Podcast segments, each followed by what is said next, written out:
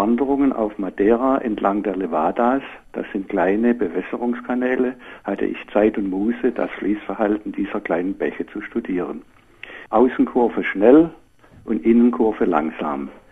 Entsteht nun durch diese Differenz eigentlich auch ein Höhenunterschied an der Wasseroberfläche? Ist der Bach oder Fluss vom Ufer zu Ufer gleichmäßig hoch?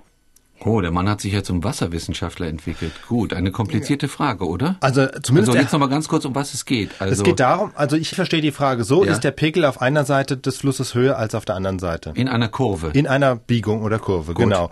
Und Sie haben das ganz richtig beobachtet, dass die Flüsse schon mal asymmetrisch sind. Das heißt also gerade in einer Außenkurve fließt der Fluss deutlich schneller als in der Innenkurve. Er ist auch meistens tiefer. Und das kommt einfach dadurch, dass die Wassermassen, wenn sie einfach in die Biegung kommen, nach außen drängen ist im Grunde der gleiche Effekt, wie wenn man in einer gekrümmten Minigolfbahn fliegt, dann fliegt der Ball erstmal gegen die Außenkurve und rollt dann so rum und so macht das das Wasser auch. Das heißt, es drängt mhm. immer gegen die Außenkurve und dieses Ufer heißt in der Geografie deshalb auch der Prallhang. Die Strömung ist hier stark die Folge ist, dass das Ufer zum einen immer mehr unterspült wird, deshalb relativ steil ist, und zum anderen frisst sich natürlich der Fluss wegen der starken Strömung auch in die Tiefe stärker ein. Also er erodiert das Flussbett, das heißt, er ist in der Außenseite tiefer als auf der Innenseite.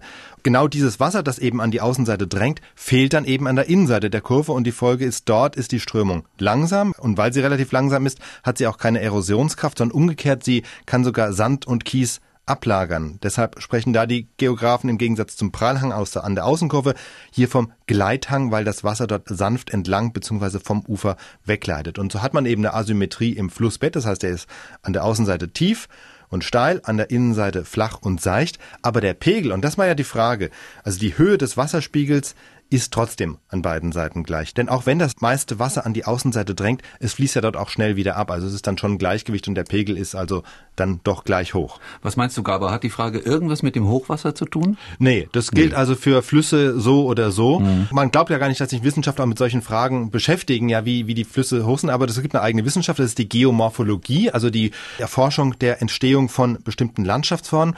Und wer sich dafür übrigens interessiert, es ist vor kurzem ein wirklich schönes Buch dazu erschienen, das heißt Landschaft Landschaften lesen, die Formen der Erdoberfläche erkennen und verstehen. Geschrieben hat es der britische Reisejournalist Robert Yarm, hat sich auch wissenschaftlich beraten lassen. Und ich kenne wirklich kein Buch, das so anschaulich erklärt, eben warum Flüsse meandrieren, so heißt das ja, wenn sie gekrümmten Verlauf haben, wie verschiedene Landschaften entstehen, wie Küsten entstehen, Dünen, Flussauen, Gebirge, Gletscher, Seen. Also da wird wirklich mit ganz vielen Bildern und Skizzen das alles sehr anschaulich erklärt und dann noch relativ handlich. Das heißt, man kann es auch ganz gut in Wanderurlaub mitnehmen.